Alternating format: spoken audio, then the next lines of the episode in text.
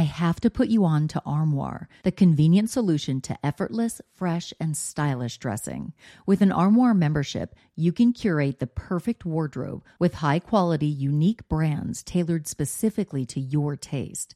Simply take a five minute style quiz, select items from your personalized closet, then your chosen styles arrive at your doorstep in as little as two days. When it's time for a wardrobe refresh, just swap out your current pieces for new to you styles. I go from professional to the carpool pickup line, so I need a diverse wardrobe. With Armoire, I always have something fresh and on trend for any occasion without the clutter. I recently edited my wardrobe to staple pieces only because Armoire allows me to add new pieces monthly and return them just in time for me to do it all over again. And by renting rather than constantly buying new clothes, I'm contributing to sustainability. Armoire is currently helping me through my chic era with all the high fashion and edgy options that I am loving. And the empowering aspect of supporting a women founded and women led business is so cool. With their personalized styling suggestions and diverse designer offerings, Armoire has helped me define and refine my personal style, even as trends evolve and my body changes. Whether it's a date night, a professional event, a formal affair, or just a trip to the grocery store, Armoire ensures that I am always dressed to impress effortlessly. Right now, my listeners can give Armoire a try and get up to 50% off their first month. That's up to $125 off. Just visit armoire.style slash murderish. That's armoire.style, A R M O I R E dot style slash murderish to get up to 50% off your first month and never worry about what to wear again. Try Armoire today.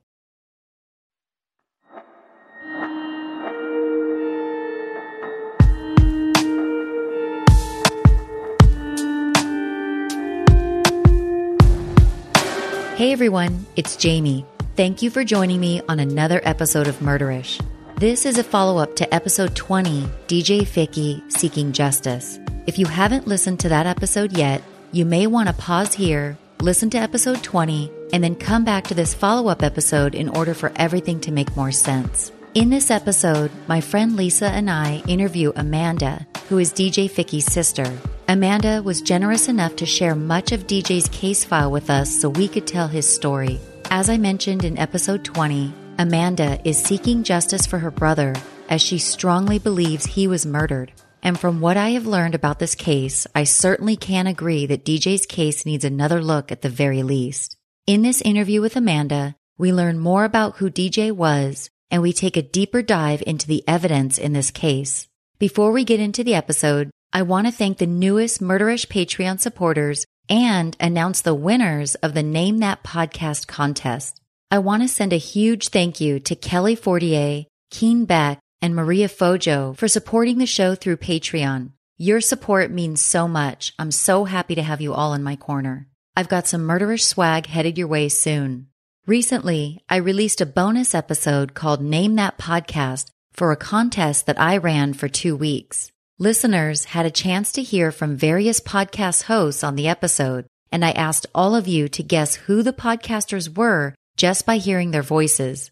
The contest is officially over, and I'm ready to announce the winners and reveal the names of the podcasts who participated. The winners of the Name That Podcast contest are Tanya Todd and Amy Davidson. Thank you so much for participating, ladies. I'll be reaching out to you shortly to get some cool podcast swag headed your way, including a full deck of pod cards and a t-shirt. Now it's time to reveal the mysterious voices you all heard on the Name That Podcast bonus episode. Here they are in order. Number one, Morph from Criminology, The Murder in My Family, and Crime Sphere. Number two, Nick and Jessa getting off. Number three, Jessica from Asian Madness. Number four, Heather from Nature versus Narcissism and Status Pending. Number five, Justin from Generation Why and Peripheral. Number six, War Baby from Murderous Minors. Number seven, Nikki from Strictly Homicide. Number eight, Rosie and Ryan from Voice of the Victim. Number nine, Kevin from Mirths and Monsters. Number 10, Kate from Ignorance Was Bliss and We Too. Number 11, Sinead from Mens Rea. Number 12, Barney and Tara from Bloody Murder. Number 13, Olivia from Something's Not Right. Number 14, Jeremy from Podcasts We Listen to. Number 15, Mina from True Crime Finland. Number 16, Cambo from True Crime Island. And number 17, Dina from Twisted Philly. Thank you to all of my pod friends who participated in this contest. You guys are truly the best. And Ishers, I hope you'll take a minute to hit the subscribe button on all of these podcasts because they're all great listens. One last thing before we get into the show. I want to remind everyone that I'm now co-hosting another true crime podcast with my buddy Morph. If you haven't checked it out yet, it's called Crime Sphere. The show is a one-stop shop for listeners to get all the latest true crime news, views, and interviews. I hope you'll subscribe to Crime Sphere, leave us a positive rating and review, and follow the podcast on social media. Find us on Twitter at CrimeSphere, on Facebook by searching CrimeSphere Discussion Group, and on Instagram at CrimeSphere Podcast. All right, you guys, let's get into the show.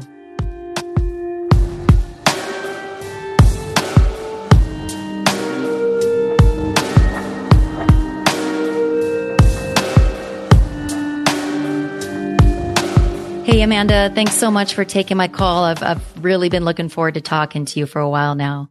Thank you for covering DJ's case. Yeah, I'm so, I'm honestly so glad. It's my honor, first of all, and, and I'm so glad that you reached out. And I uh, will obviously get into this, but I'm um, shocked to say the least, you know, after what I've read. But I also wanted to introduce you to my good friend, Lisa, and she's the host of uh, Eye for Eye, Eye for an Eye podcast. And she's really helping me dive into DJ's case and she's really helping me go through all the documents that you provided. So thanks so much for doing that. And just wanted to introduce you to Lisa before we get started. Hi, Amanda. Hi, Thank you? you so much for letting us cover this story. Like Jamie said, it's shocking to say the least, and it it's one of the ones that really makes you question the justice system and how it works and what goes on really behind the scenes of some of these cases because it's outrageous what's happening to you and your family and I hope we can, you know, get the case out there and get more visibility so they do, you know, reopen the case and make sure that the proper investigation is taking place. I appreciate that, and it's nice to meet you as well. So, Amanda, I just, you know, I think it's important to really understand uh, who DJ was, and I'm sure nobody knows him better than than you did. And so, I'd love to ask you some questions, just kind of some background. What was yours and DJ's upbringing like? Uh, where did you grow up, and what was family life like? Family was great. We were really a tight, close family. We did everything together. I mean, if it was, you know, get-togethers just for any reason whatsoever, you know, the family was there. Mom would cook a big dinner. We'd all just hang out and goof off and whatever, you know. We're really tight family. We'd go on vacations together as a family. We would go, you know, just on little road trips. Um, we had a really good upbringing. My dad died about 16 years ago. DJ was 14 years old. He was DJ was the only boy out of three girls. He was with me. He was the middle child, so me and him were the closest of all four of us. He was just a comedian. Everything was always a game, a joke. No, you know, he was always wanting to pick at people. He had this thing where he would just go up to. We would go to Walmart or to a store, and he would walk up to somebody and say, "Hey, you dropped your pocket." and they would literally fall for it. They'd look on the floor like they dropped their pocket, and then they would realize, "Duh, I can't drop my pocket," you know. But they would laugh. They would laugh. He's the only one that could do that jokes like that to random people, and they would laugh it off. If any of us was to try that, we'd probably get knocked out. But it was just his personality. He could just pull it off. It sounds like. Yeah, he could just pull it off, and nobody would get upset with him or mad. They would just laugh it off, you know. He was he was like that constantly, just April Fools was the worst. I can imagine. I mean, as soon as we hit the floor, we knew DJ was going to be trying to get us all day, every you know, the whole day, something. Even if it was just stupid things that you could never fall for, he would do it just to be doing it. Oh, I love it. So he was just born a born comedian. Yes. and um, so, you know, obviously you said that, that, that your father died when uh, DJ was a teenager. How impactful was that on him? At the time, being 14, it was pretty impactful on him. DJ had actually my dad was a Vietnam veteran and had a rough life growing up. You know, as when he was older after the war, of course, he had post traumatic stress disorder and nightmares and flashbacks, and so my dad had a hard life. You know, after the war, but out of all the people in the world that you would never imagine getting in church and getting saved and baptized, my brother got my dad in church and got him saved and baptized. So DJ took it hard when he died, but at the same time he he understood that my dad was better off because he had cancer and he he just wilted away. I mean, it was mm-hmm. bad. And so it was kind of like it impacted all of us. I mean, we understood what happened and why it happened, but of course we still miss him and we questioned it, you know, why did you have to take our father away? So right. DJ felt the same way. Him being younger, I would say it impacted him more because he was the only bully. You know, daddy's boy, you know. right. And so it, it it did bother him, but he he learned to cope with it as he got older. And would you say so? You know, obviously, you know, it was it was well known that DJ, you know, unfortunately, did get into drugs at some point in his life. W- would you say that this kind of how do I say helped kind of lead him down that path, or was he already struggling with with drug addiction um, when your father passed? No, he wasn't struggling with drug addiction when my father passed.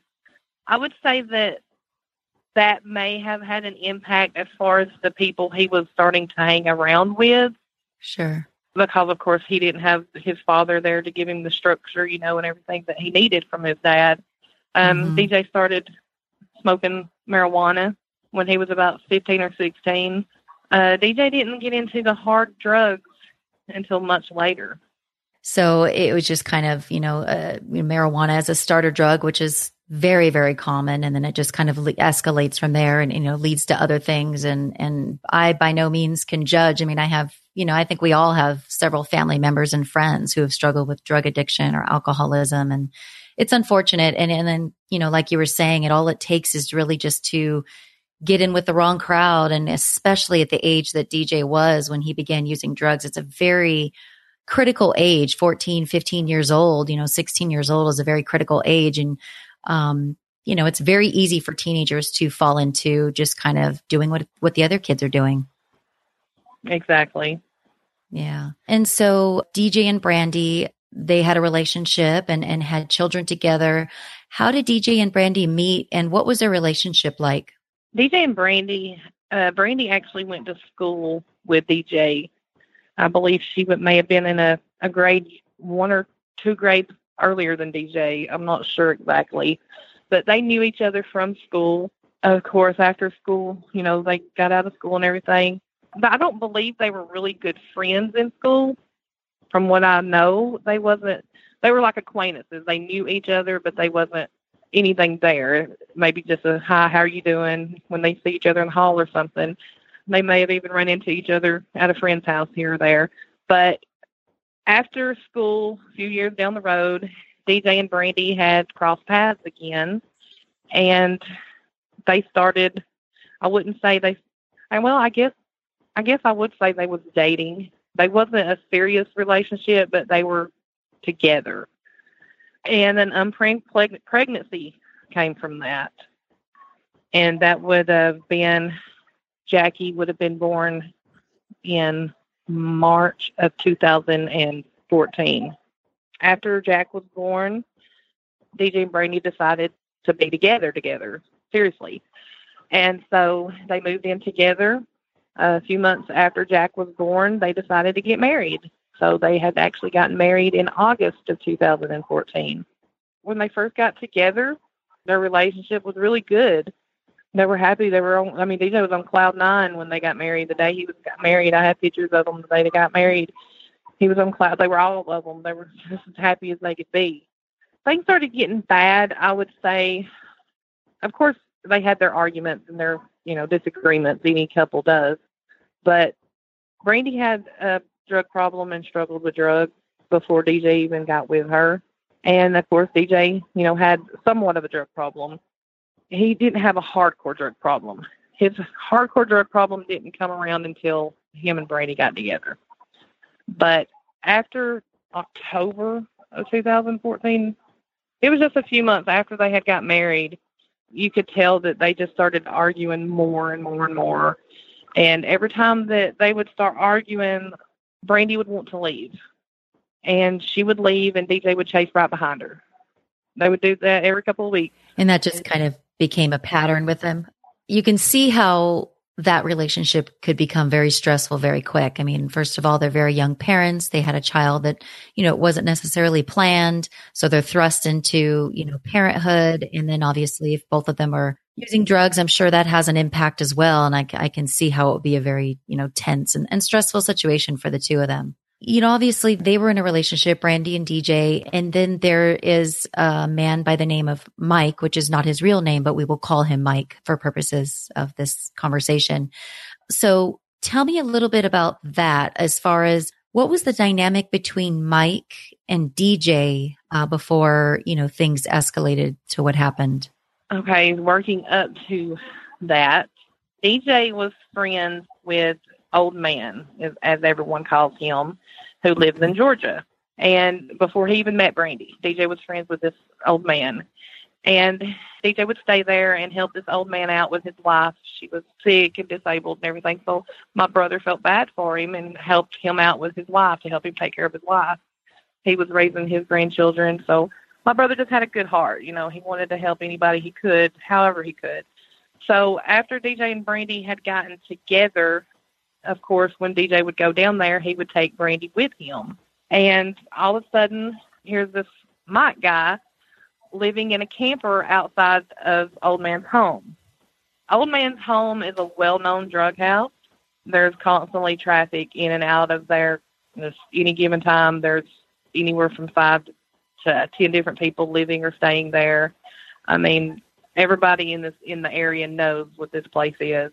So DJ introduced Brandy to him, you know, when he would take her down there, she got to know everybody and she started befriending everyone there and everything. And Brandy had uh, gotten pregnant with the twins in at the end of 2014. They were born June of 2015. After the twins were born, about three or four months after they were born, DJ and Brandy were doing really bad. They were arguing a lot. Uh, the drug problem was escalating really bad, and my mom actually had to step in and get custody of the kids, all three of the babies. Once the custody, my mom got custody of the kids. Of course, Brandy took back off again. She went to Old Man. While they were staying there at Old Man, Brandy ended up leaving DJ and being with Mike. And okay. there was a sexual relationship there going on. Mike was obsessed with Brandy. He was crazy about Brandy. He was in love with Brandy. He was just obsessed with Brandy. He didn't want Brandy and DJ speaking to one another. And like I said, you know, they would go down there and stay with old man for a few weeks. DJ would win her over and they would come back home. They would be home for a couple of weeks. An argument would pursue. She would take off back to old man. DJ would go after her a couple of weeks. You know, I mean, it was a routine. It was this went on for over a year. I mean, it was so predictable. You could. This is how it played out. Brandy's gone. Well, DJ's right behind her. Well, he'll be back in a couple of weeks. And I mean, we could predict it. We knew how it was going to play out. It, it happened for so long. It went on for so long. We knew exactly what was going to. You know, he was going to be back. She would be back with him. He would be here. They would be here a few weeks. They would leave again.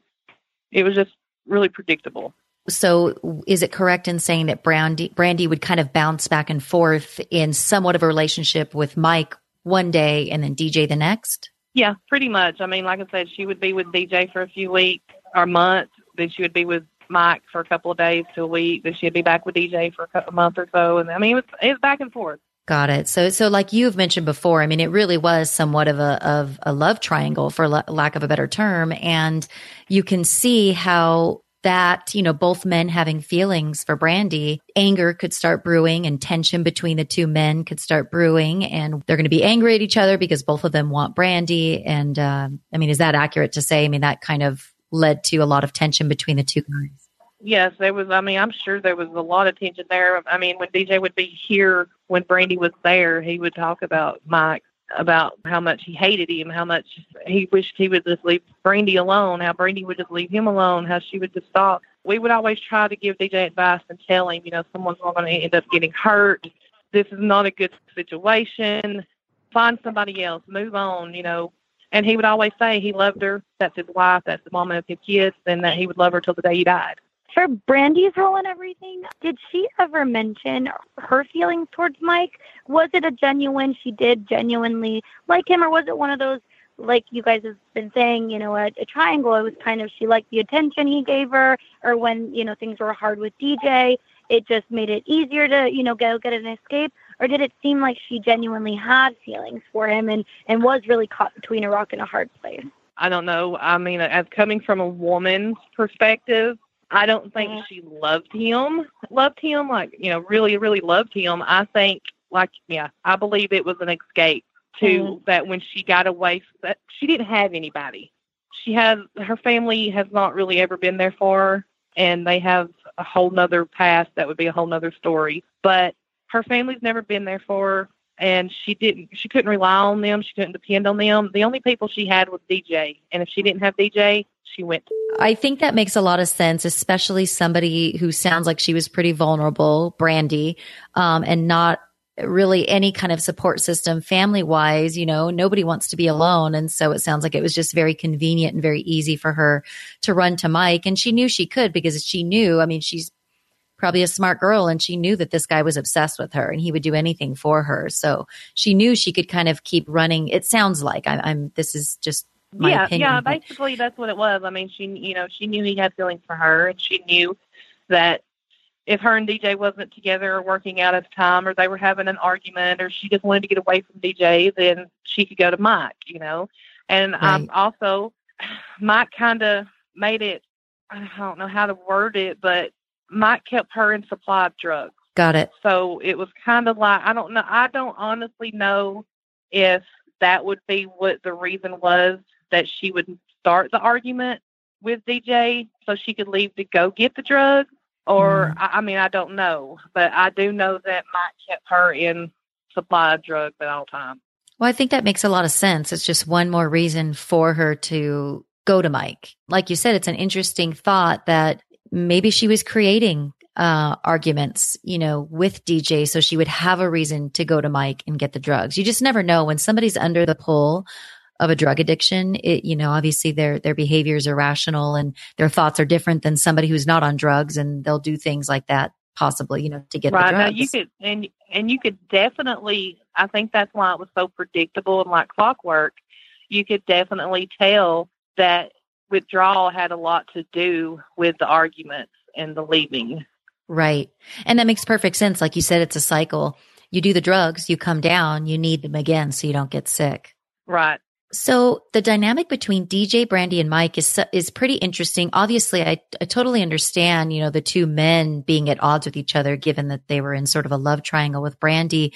But I think I had read somewhere in the reports that there were also times when the three of them actually slept in the same room. Is that correct? And is that just a a circumstance of that's really the only room that was available, so that's where they slept, and that was really it? Yes, basically what that was was DJ and Brandy would argue so much while they were there that the old man would tell them that you know they would have to sleep out in the camper. Mm. There was times that they slept in the trailer, but sometimes on occasion they would sleep in the camper. And it all boiled down to DJ did not want to leave her because it's not like DJ didn't have somewhere to go. DJ always had somewhere to go. Now, when he was with Brandy, I will say that's not the case because everybody was tired of their arguing and their bickering back and forth, and it, it was harder to handle both of them than it was one, if that makes sense. DJ had a drug problem, but I always say he had more of a wife problem than a drug problem because DJ could go like when Brandy would be in jail or something. DJ could go months and months and not use any drug at all. So I just don't feel like someone that had a major drug problem could do that. Yeah, I don't think so either. And also, you know, as far as the three of them sleeping in the same camp camper, however many times that happened, it makes perfect sense, Amanda, that he DJ obviously is not wanting to sleep in a camper with a guy that he doesn't like, but at the same time, no. he loved Brandy and he didn't want to leave her. So rather than leave her there, you know, without him, he'd rather put himself into an uncomfortable situation. Exactly. I mean, and I can get that. I could understand that. Yeah, I can too. I can too. It sounds like he was very protective uh, over her. Oh, he was. He was. He. I mean, he. You could go on his Facebook and even see where he he would state, you know, he had her back no matter what. Even when they wasn't together, he he posted several times that that was his wife, that was the mother of his kids, that he had her back no matter what. That if anybody hurt her, did anything to her, that they would have to answer to him. I mean, he was he was protective of everyone him being the only boy, he was protective of his sisters, you know, even though he and was he, sounds he very loyal older. as well. Very. He was very loyal to Brandy. I mean, when she would leave him, I will, I mean, DJ would try to find someone else and try to move on, but he always came back to Brandy. Hmm. Yeah, sounds like he had a very deep, deep love for her, no matter what the circumstances were. Did. Was that frustrating for you, Amanda, watching, you know, of course your your brother is, you know, following this this, you know, the mother of his children now, which makes perfect sense because of course, you know, he wanted to keep his family together.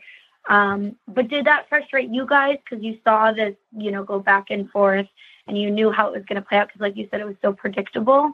Did that frustrate you guys and did you, you know, did you try to kind of say, you know, this isn't right for you? Maybe there's a different resolution, or were you just kind of like, he's going to do what he's going to do? This is his family. This is what he cares about, type of thing. No, we always. I know myself. I know my mom. You know, gave him tried to give him advice about she wasn't worth it. You know, move on, find somebody else, get your life together. You know, and me, me and my brother talked a lot. Me and DJ talked a lot. Like I said, us being the two middle children, we were the closest. And after my dad died, DJ had actually stayed with me a lot after my dad died and as he was growing up. So we were really close and I I was always, you know, talking to him and giving him advice because I was really the only one he would listen to. And I, I constantly was telling him, you know, DJ, if she loved you, she wouldn't be doing this to you. You deserve better. Your life's never going to get any better as long as she keeps dragging you down I mean, I, we were constantly telling him, you know, leave her alone. And he just, he would always say he loved her. And so, yeah, it was very, very frustrating, very frustrating. And me and Brandy have had our words in the past when DJ was alive, and since DJ was got killed, we we've had our words. but when DJ and Brandy were together, and they were, you know, we welcomed Brandy into our home, into our family with open arms. We treated her as just another part of the family. She wasn't a sister-in-law or a daughter-in-law. She was our sister. You know, she was our daughter, my mom's daughter. We treated her like any part of the family, you know, any other member of the family. And I'm sure, you know, the fact that they had children together, which, you know, those are your nieces and nephews, you know, you, you that automatically forms a bond between two people, no matter whether you agree with how Brandy's living her lifestyle or, or what her influence is or is not, you know, on your brother.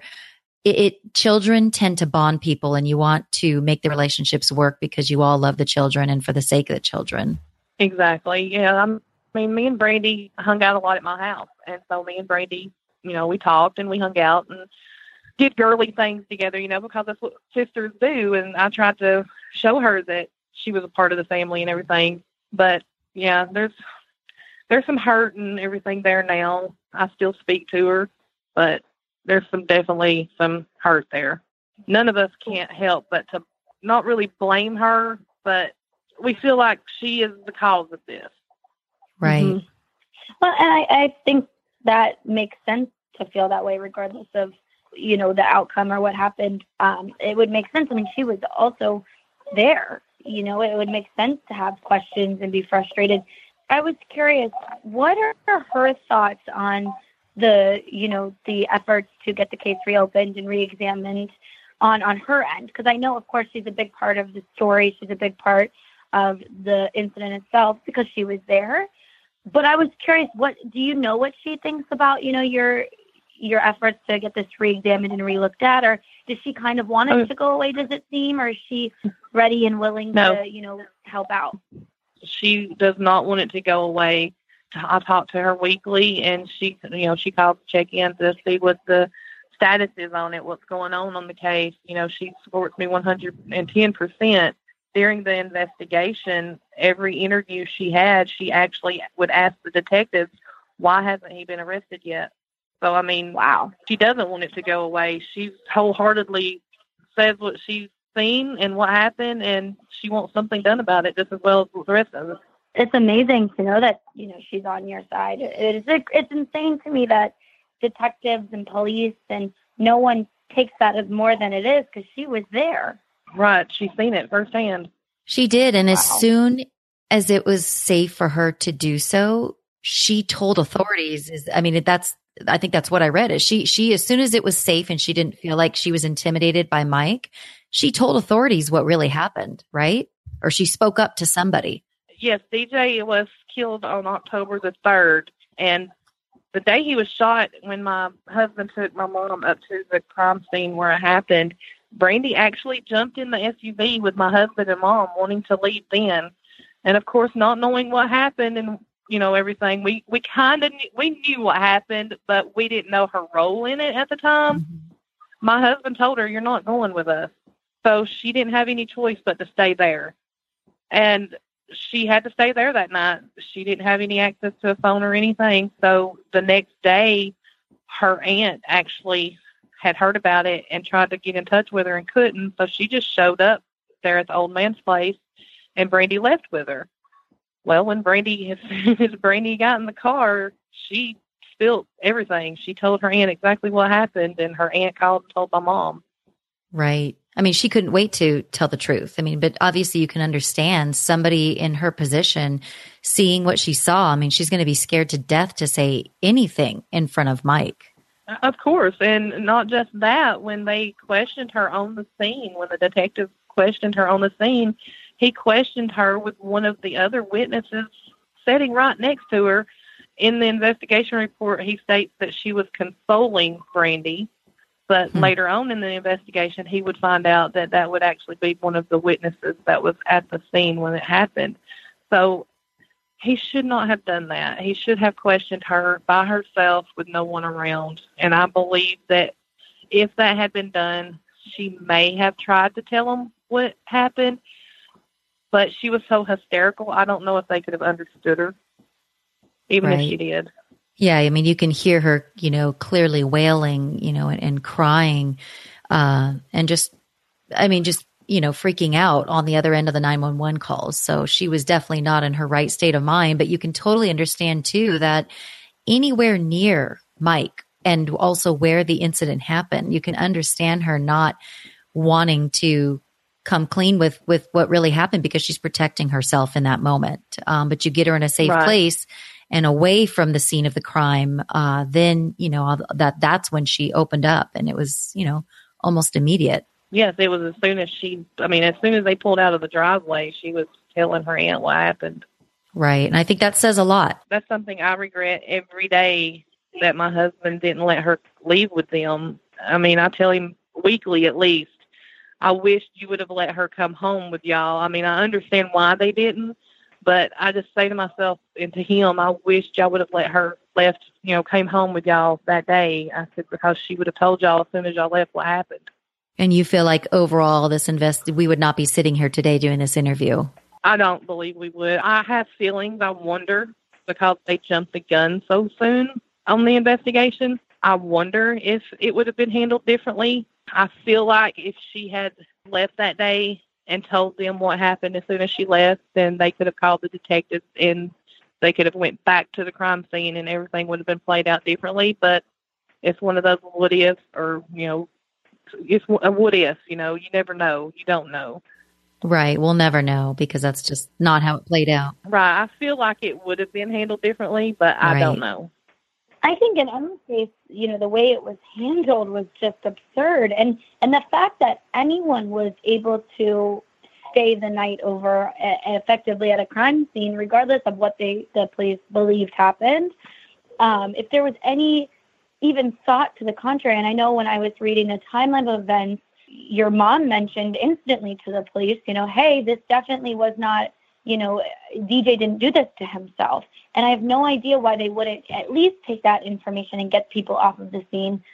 Because that, that's the part that's infuriating to me. Is because it's not like a couple weeks later you guys brought up the, the theory that it could have been somebody else who, you know, shot DJ.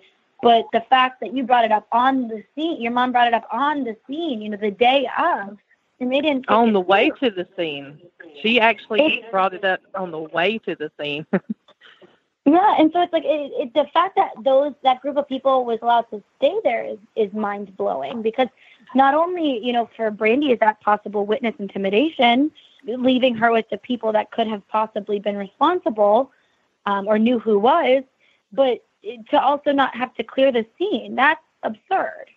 It's I believe it's because the the coroner made up his mind as soon as he got there because of the simple fact of the information he sent to the GBI along with DJ's body. Uh-huh. He sent DJ to the GBI with the information that it was a self inflicted gunshot wound, that they removed the gun out of DJ's hand the first officer removed the gun out of DJ's hand, and that there was a witness that seen him shoot himself. Okay, so you just said that the coroner said in his documents that they removed the gun from DJ's hand, but that's not true. When they got there on scene, it was totally in a separate area from where DJ was shot. It was not in his hands, right? Exactly, exactly. But that is the documentation to the GBI from the coroner that it was removed out of his hand by the first officer. Wow. Did the officer ever state that? Like where where did the the officer no, he states that when he arrived on scene that he was met at his car by Mike and Brandy, that Mike had a spent shotgun shell in his hand and gave it to him and he asked him asked Mike where the gun was. Mike told him the gun was on a shelf next to DJ's body that 911 had told him to move the gun. The officer then states that he went inside, he got the gun off the shelf, and placed it on a table on the porch.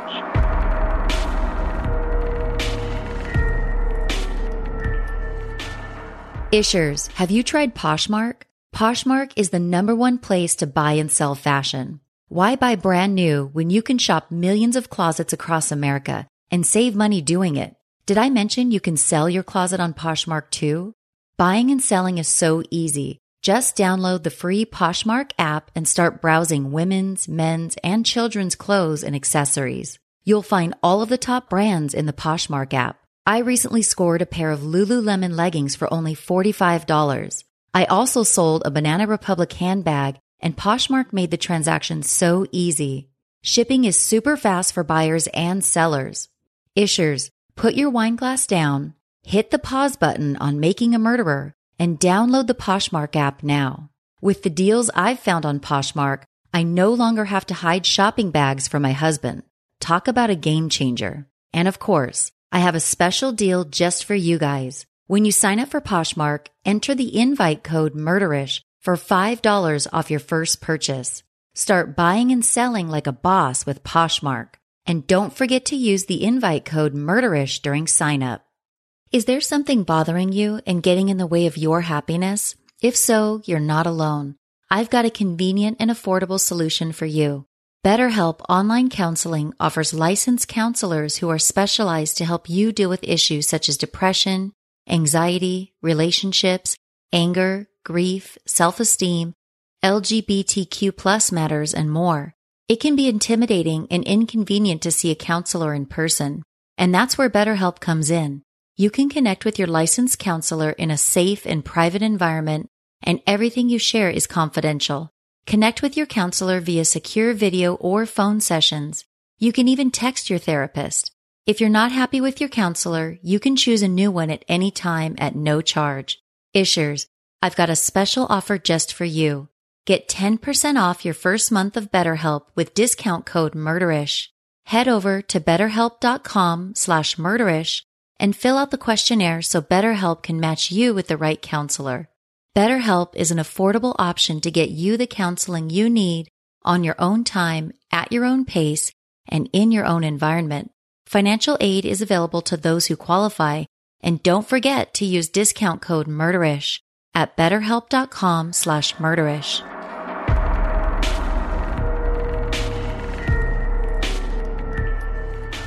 So correct me if I'm wrong, Amanda. I mean, can't we clearly prove the coroner's writings wrong by playing the 911 tape? Clearly on the 911 tape, you hear the 911 operator giving instructions to Mike to take the gun away and put it in a different area, which he did. And, yeah. and then it's further proof. So it's just shocking to me that the coroner can write that down, but we're just going to take it as fact when we have clear evidence that that is not the case. Right. That's the problem. I mean, it's well, it's documented several times that the gun was not in DJ's hand. The gun was nowhere near DJ, but that is the information he sent to GBI with DJ's body. And also, when my mom contacted them on the way to the crime scene and told them that she had messages from DJ, you know, where he was fearing for his life, that this was not a suicide, the coroner actually stated to her that they knew it was a suicide because they had a witness that seen it being oh. Mike. Wow. Can you imagine if that's how investigations normally went? They just because a witness said something happened, that's the end all be all. It's so frustrating as an outsider listening to this this case play out. I can't even imagine how you feel. I'm very frustrated and angry, and it's very hard to swallow every day. Oh, I can't. I can't even imagine walking in your shoes. And, and I'm so sorry you have to you have to deal with this. You know, and and it's hard enough, you know, that you lost your brother in, in this senseless act, but the fact that you have to fight for justice because no one's listening to the facts of the case. Yeah, it's it's a struggle. That's for sure. Well, I mean, and Lisa and I have our own theories as to why we believe this was not a suicide. I mean, I think it's very clear that it was not. Uh, Amanda, what are the primary factors in DJ's death that make you believe that this was murder and not suicide? The main thing is the messages, the text messages between my mom and my brother three minutes before 911 was called is mm-hmm. the main thing. Then the fact of the trajectory and angle of the shot. And then I didn't know until after he was killed the things that had led up to this. There was several altercations between DJ and Mike that I was not aware about until after the fact, and that just makes me believe it even more. Mm. I know with 100% certainty that it was not a suicide. I think I can safely agree with you on that one. I mean, it seems next to impossible. I mean, I understand that, and I'm no gun expert. I mean, I'm far from it, but I understand this was a sawed off shotgun. So it's not a small gun. It may not be the longest gun in the world, but I don't understand. First of all, like you said, um, where he was shot, he would have had to do it with his left hand, but he was right handed. Is that right? Yes. That number one. And then number two, this is not a small gun. So I don't know if they've actually measured, you know, the arm length versus the length of the gun. That seems like a very awkward, uh, it just seems next to impossible for somebody to kill themselves with that type of gun. Number one. Number two, a right-handed person doing it with their left hand. That would not be, be your instinct. If you're wanting to shoot yourself, you're going to grab it with your strong hand, I would imagine, and do it that way. You're not going to grab it with your weak hand. I would imagine you would want to be in a comfortable position if you were going to end your life. And you know, typically, and, I mean, I'm like I said, I'm no expert on death by suicide either, but typically, you don't want an audience. You know what I mean? You don't want people who could right. stop you. If you're really wanting and willing to end your life, you don't you don't want to be around a, a, bunch of people. And there were people in the building with him and in the room with him, um, more than one. And and that's that's also a factor that I thought was curious. Yes, there was a total, including DJ, there was a total of seven people inside the home, and wow. DJ was sitting on a DJ was sitting on a love seat when he was shot. Uh, not even, I mean, probably two foot away from the front door. Hmm. So it wasn't like he was in a back room somewhere, you know, by himself. It was right in the center of the home, right inside the front door. And a witness who was there, or actually, I think more than one witness, is saying and still sticking to this story to this day that they saw the gun. They saw Mike come out with the gun and confront DJ. Is that right? Yes. Both witnesses say that DJ was sitting on the couch texting, that Mike walked out of the bedroom behind DJ's left shoulder, called him a motherfucker. DJ turned and looked up, threw his arm up, and Mike shot him. Yeah. It's shocking. And and so uh, also something that I found very interesting, um, separate from from that incident, and correct me if I'm wrong, but Brandy's 16, uh, 16 year old brother was killed under very similar circumstances. Uh, do you know what happened yes. and where does that case stand today? That case is going to, it may have already started. I'm not sure. I don't believe it has, but that case is going to trial. It happened under the exact circumstances. The Was it the same players? Was it like the same? No, no, no, no. Okay, no. So just the same kind of circumstance. This this one was actually just a tragic accident. This uh, her brother being shot and killed was a literally a tragic accident of stupidity. Brandy's brother was hanging out with friends. They were smoking weed and they were drinking, and he was 16 years old. His best friend was playing around with a pistol, and he had taken the uh, taking the uh, clip out of the pistol and was he had shot it off into the ground, and you know to see that it was there was no bullet in the chamber. Mm-hmm. Uh, a couple a little while later, he pointed it at somebody and pulled the trigger, and you know nothing happened because he took the clip out and shot it off into the ground, so there was supposedly nothing in it. And then the next thing you know, he points it at Brandy's little brother, pulls the trigger, and shot him right between the eyes. Oh my god. wow. God. It was literally called in as a suicide, and wow. the next day they had his best friend arrested and charged with murder. Wow. And this is in the same town? This is the same county, yes. Wow. Uh, of course, I emailed the detective and gave my feelings towards it. but of course, it being an open investigation, they couldn't discuss anything.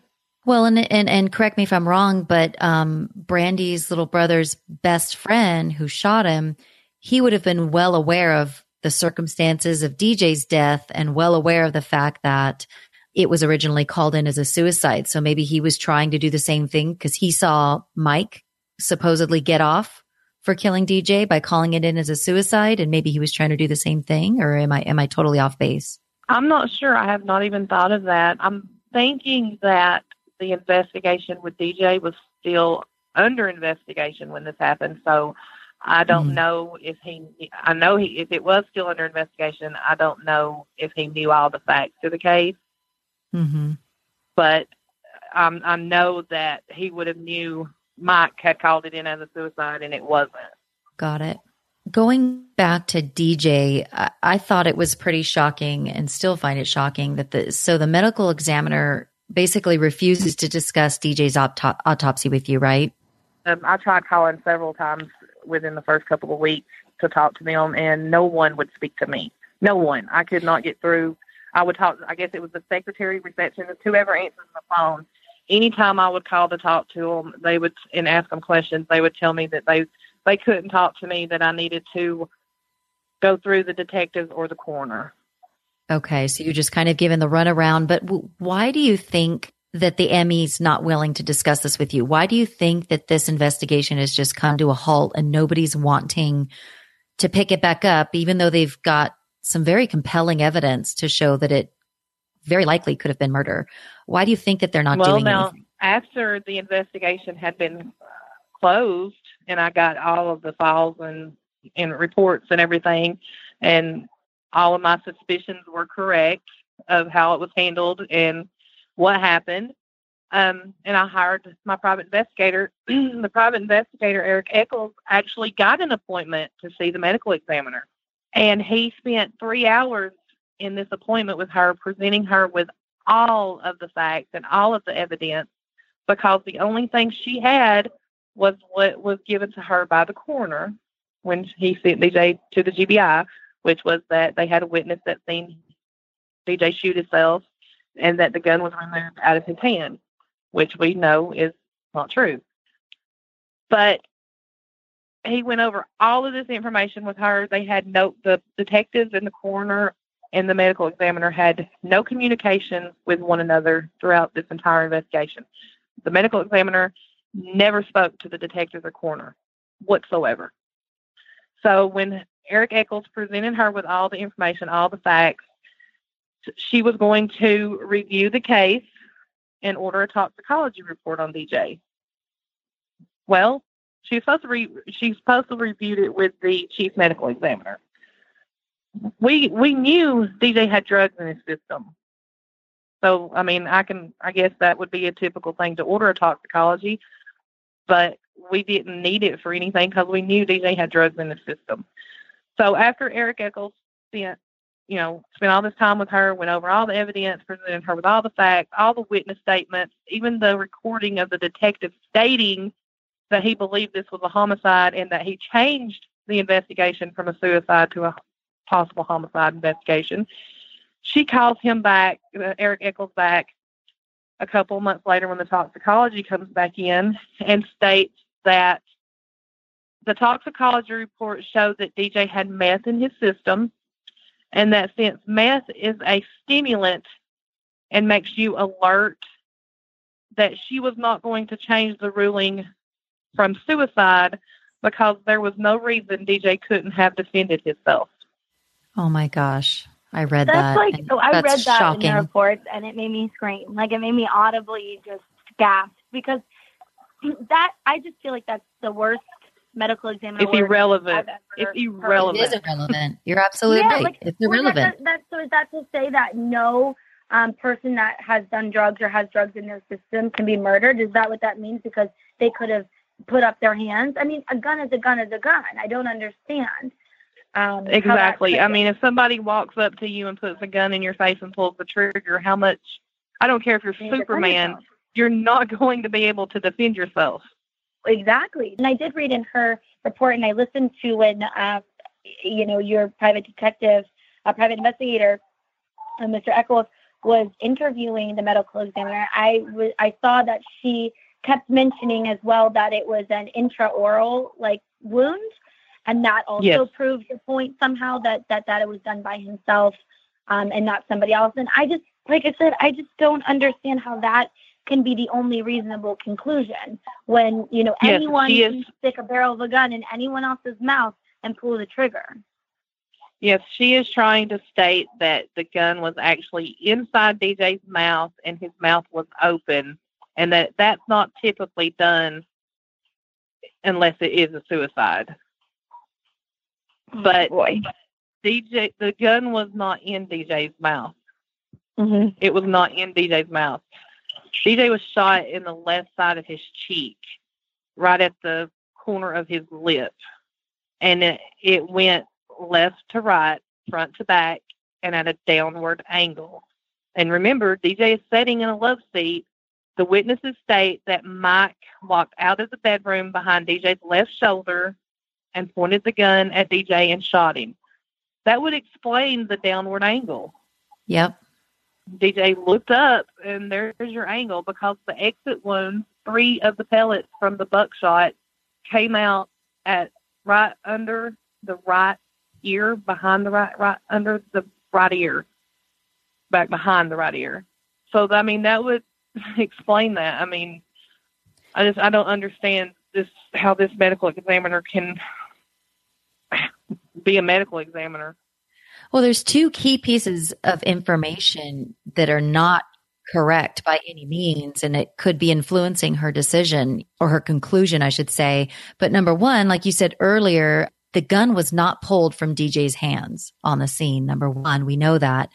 And number two, the gun was not in DJ's mouth. Um, those are two very key pieces of information, in my opinion, that she's just, she's got in her file and it's just downright inaccurate it feels like they didn't even review the body. It, feels like they didn't even look at the case. All they did was listen to to hearsay and go off of that. It doesn't even feel like they reviewed it because I feel like you know if we can point out the inconsistencies between what she's reporting and what you know what the body showed and, and what actually happened, I don't understand how any professional who's done this as a career could possibly come up with a different scenario. If, if we can objectively, with no training, look at this and say, oh, that's not possible, that's not how the shot entered the body, that doesn't make any sense at all. I have no idea how she could have reported something like that.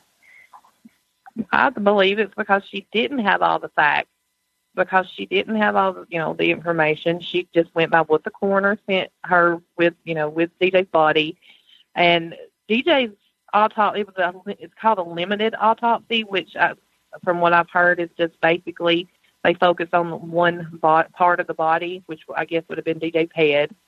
Um, there was, I would say this autopsy was the shoddy autopsy as well.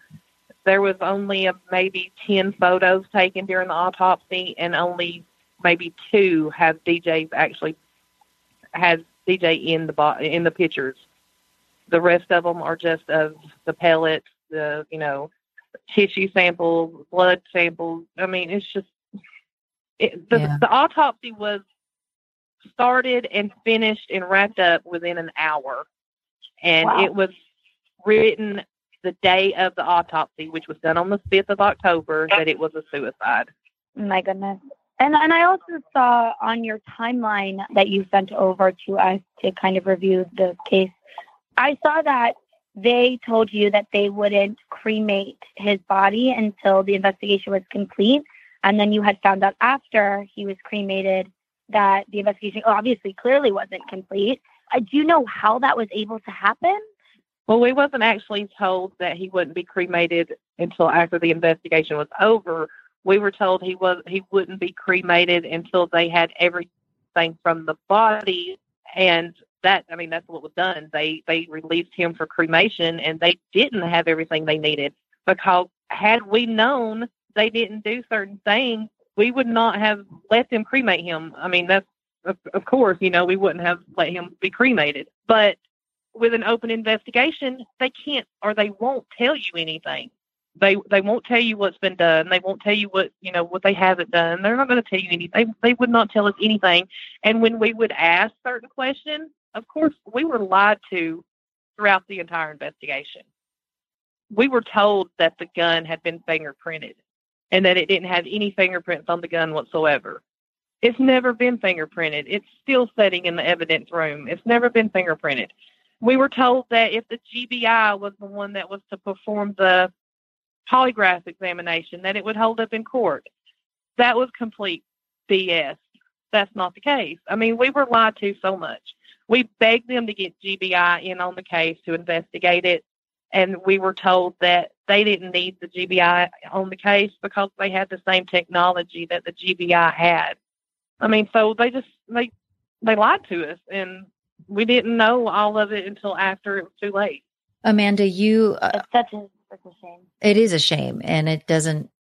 It just does. It doesn't seem fair. What do you believe the motive was for DJ's murder? Since you obviously strongly believe it was murder and not suicide, what do you think the true motive was?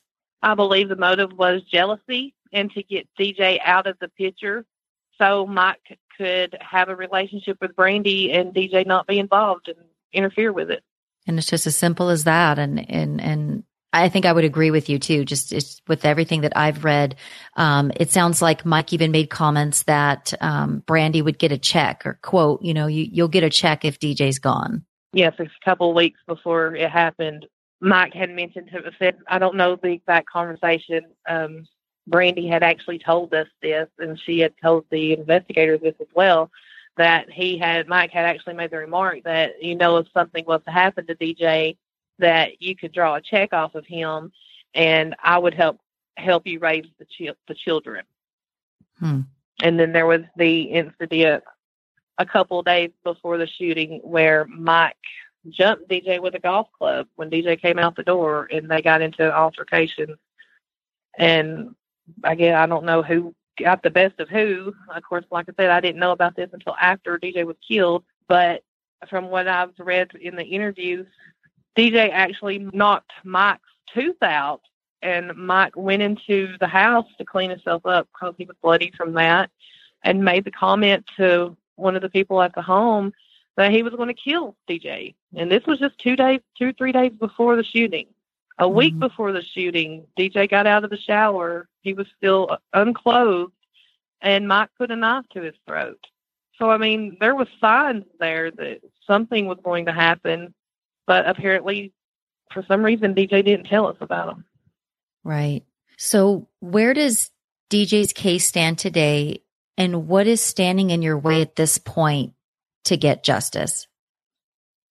DJ's case is closed as a suicide, and the only thing standing in our way is the fact that it's listed as a suicide. Nobody will do anything. So until you can get that changed, that that's a non-starter at this point. That that's what's holding things up is because it's been officially ruled a suicide. Yes. Until that's changed, nothing's going to be done. We were told that if any new evidence came in, that they would reopen the case. And of course, if the cause of death was changed, that would be new evidence. That would be a reason to reopen the case. So, what efforts are you making now to get that changed? I'm doing everything I can to get that done. Good. And I'm glad to hear that. And I'll be anxious to see how that all plays out. And my hope, obviously, is that it plays out in yours and your family's favor and in DJ's favor. He deserves justice and his children. And it just doesn't seem right what's going on. And, and like I said before, um, wholeheartedly, I believe, and I believe Lisa does too, that um, justice has not been served. And it just, it's not even that it's not a clear cut case. It just, it seems so very clear cut to me that this was not a suicide.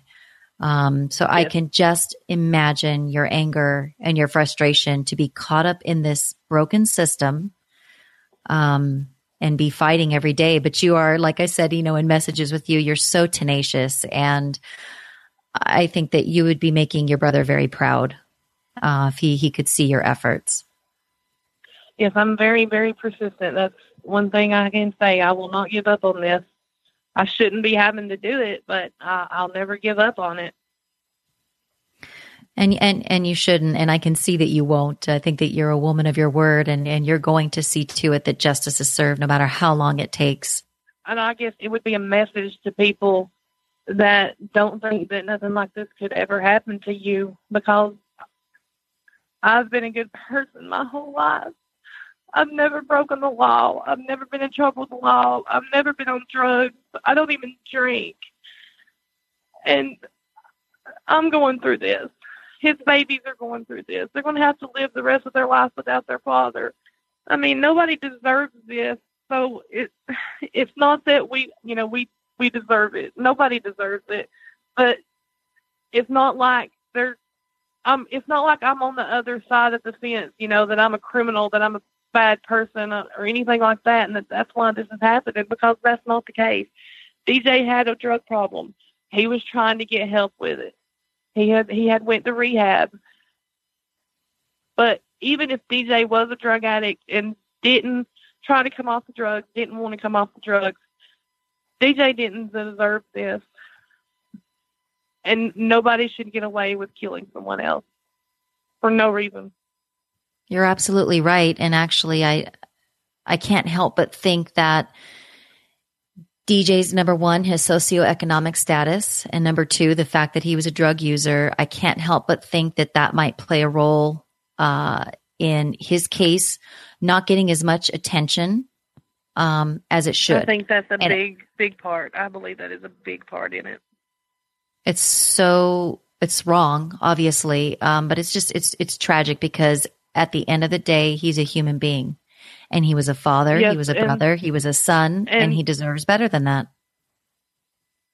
And the thing about it is, is if he's capable of killing one person, he's capable of killing anyone. I think that's the biggest, most important point of all is that if we're wanting to protect people, you see what this person yes. is is capable of. Why are we not and looking into this further to protect other people as well? It's very sad because this community that this happened in, there are some people that really, really care and are concerned and they support me and they're helping me fight for justice. But the majority of the community are they're just turning their head to the fact that there is a killer out there and they're not taking it into consideration that this could be one of them or one of their family members that he you know kills next i mean any of any of these people could be victim to him Right. And that, was, that's what I don't understand. Why don't you people want this man off the street? Mm-hmm. I was curious, Amanda, because there there hasn't been charges filed against Mike. Do, are you intimidated? Are you that you know? I mean, any any person, if if there's these allegations, because I guess that's what these are as of right now, um, legally speaking, at least. I know what we all think, but uh, or no, but um, are you are you scared that there could be some retaliation against you since you are very vocal about getting this out there and you you do live in the town that this happened in and you do know people personally connected with the people involved. Are you nervous? Actually, I actually don't. I actually don't live in the town that this happened in. Okay. I live right over the state line in Alabama, so okay. I stay out of the county that this happened in. Oh. Um, I just I see what I see what the law enforcement is capable of and what they are capable of not doing. So mm-hmm. I don't trust going to this county. As far as Mike, I'm not intimidated of him or I'm not fearful of him because, as I stated, you know, I am a law abiding a citizen. I have a carry permit. I do not fear for myself. I fear for my child because I am his number one enemy right now. I'm the one that won't let this go. I won't drop this. I, I just keep pushing for something to be done. If he could shut me up, then it would all go away. Um, mm-hmm. So yeah, I, I worry about my kid because of course she can't be with me 24 seven. Um, my family worries about me mm-hmm. because of the same same reasons. Like I said, I don't worry about myself because I can protect myself.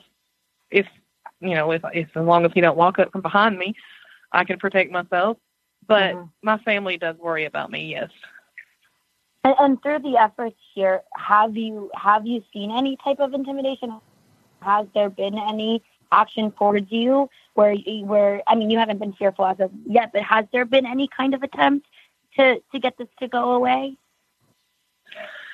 Not that I'm aware of. I have mm-hmm. on social media. I have blocked every single person involved, and even their extended family, even their extended family. So I don't know if anything's being said or anything like that. As far as anything being done physically, I've nothing's no. They don't. They don't know where I live or anything like that. Yeah, because and I can understand your family having concerns. I mean, they want to protect you, but I, I, I feel like this is something, Amanda, that you're going to do no matter what, because you just feel it in your heart and in your gut that this is what you need to be doing, um, and you're going to fight it to the end. You, you seem like that kind of person. I will, and I am, and it's because I know. Not only is it because it's the right thing to do, and I'm trying to think of other people and their safety and their futures but I'm also thinking to myself, DJ would have done it for me. Right. Right. Um, Amanda, so obviously you have um, you've been very active on social media. I see you every single day posting something new to keep this case out there. Um, I see that there was a petition which I signed recently that you've got out there. Um, how can people find you on social media? How can they sign the petition? How can they help uh, with your cause? Well, the petition is on both Facebook and on Twitter. They can find me on Twitter at Justice for DJ 88, and the petition will actually be my pinned post on that page. And they can also find me on Justice for DJ on Facebook, and the petition will be set as an announcement on that page on the petition, there is actually a link connected to the petition to help with funding for the forensic testing and the experts and everything because this is just no one ever expects this financially. And until you're in this situation, you would never expect to know how much it costs. And we're talking about hundreds of thousands of dollars. And I don't have that kind of money. So if anybody would like to donate on the petition on the forensic the forensic testing and experts and everything, it would be greatly appreciated. Well, we absolutely will do all we can to help in this cause. I know Jamie and I absolutely are outraged by the way this has been handled and and we're saddened and you know we are very hopeful though for your family that we can get this turned around um, you know with with the right exposure with the right people on board we can definitely make sure this is heard by the right people we can get justice for dj and make sure you know everyone is safe as well I think it's important that people understand, you know, where they can go to help and how they can help. I'm sure that the funding of it is very important because it, has got to be costing you quite a bit of money. Um, but but I just want to echo the same sentiments as Lisa. We we really appreciate you getting on the phone with us and providing all the documentation in this case. And we just hope that just by listening to this podcast and this interview, that um, more people are going to be aware of DJ's case and sign the petition help fund it, um, and just do whatever it takes to take this to the finish line and get justice. I appreciate it so much. Thank you, Amanda. And you, you have yourself a good evening, and uh, we will be in touch very soon.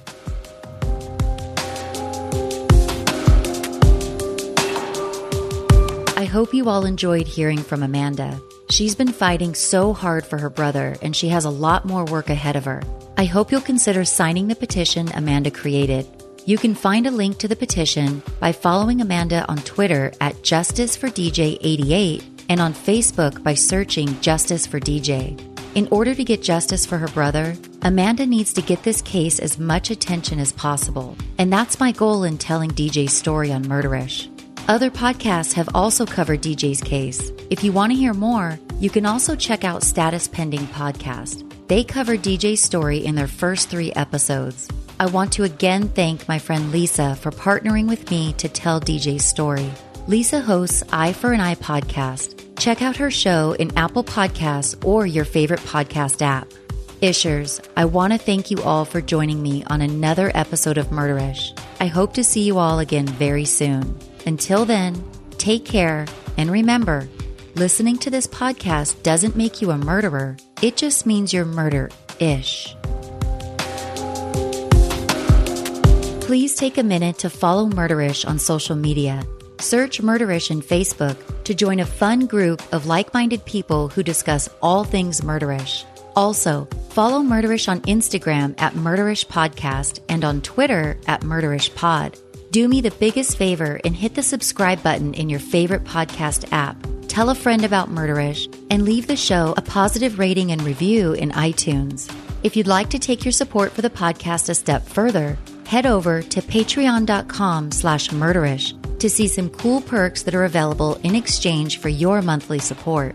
If you become a show patron, you'll have immediate access to exclusive bonus content, which includes some fun conversations with other true crime podcast hosts and a follow up to my most downloaded episode to date, Stranger in My Bedroom.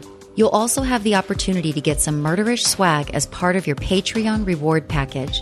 If you'd like to sport a murderish t shirt or sip coffee from a murderish mug, go to the Murderish Facebook group and click on the About button.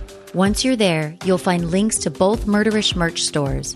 You can also find links to the merch stores in episode show notes. This show is mixed and mastered by John Buchanan of Audio Editing Solutions. Music for the show was composed by Nico of We Talk of Dreams. Stick around for a couple more minutes to hear podcast promos from my friends at Trace Evidence and Caskets and Cocktails. I hope you'll find something new to binge on.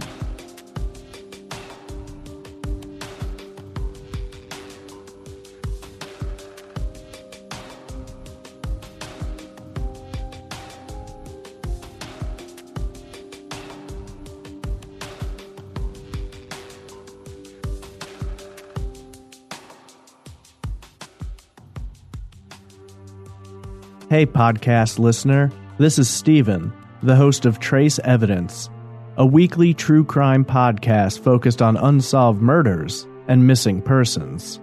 Each week, I dig deep into the evidence, suspects, and theories revolving around the unsolved cases you think you know Elisa Lam, Asha Degree, Brandon Lawson, and the ones you've never heard Lily Aramburo, Candace Hilt, Kanika Powell, if you're a true crime fan, haunted by unanswered questions, join me each Monday for a thorough examination of the victims, their stories, and the unknown perpetrators behind them.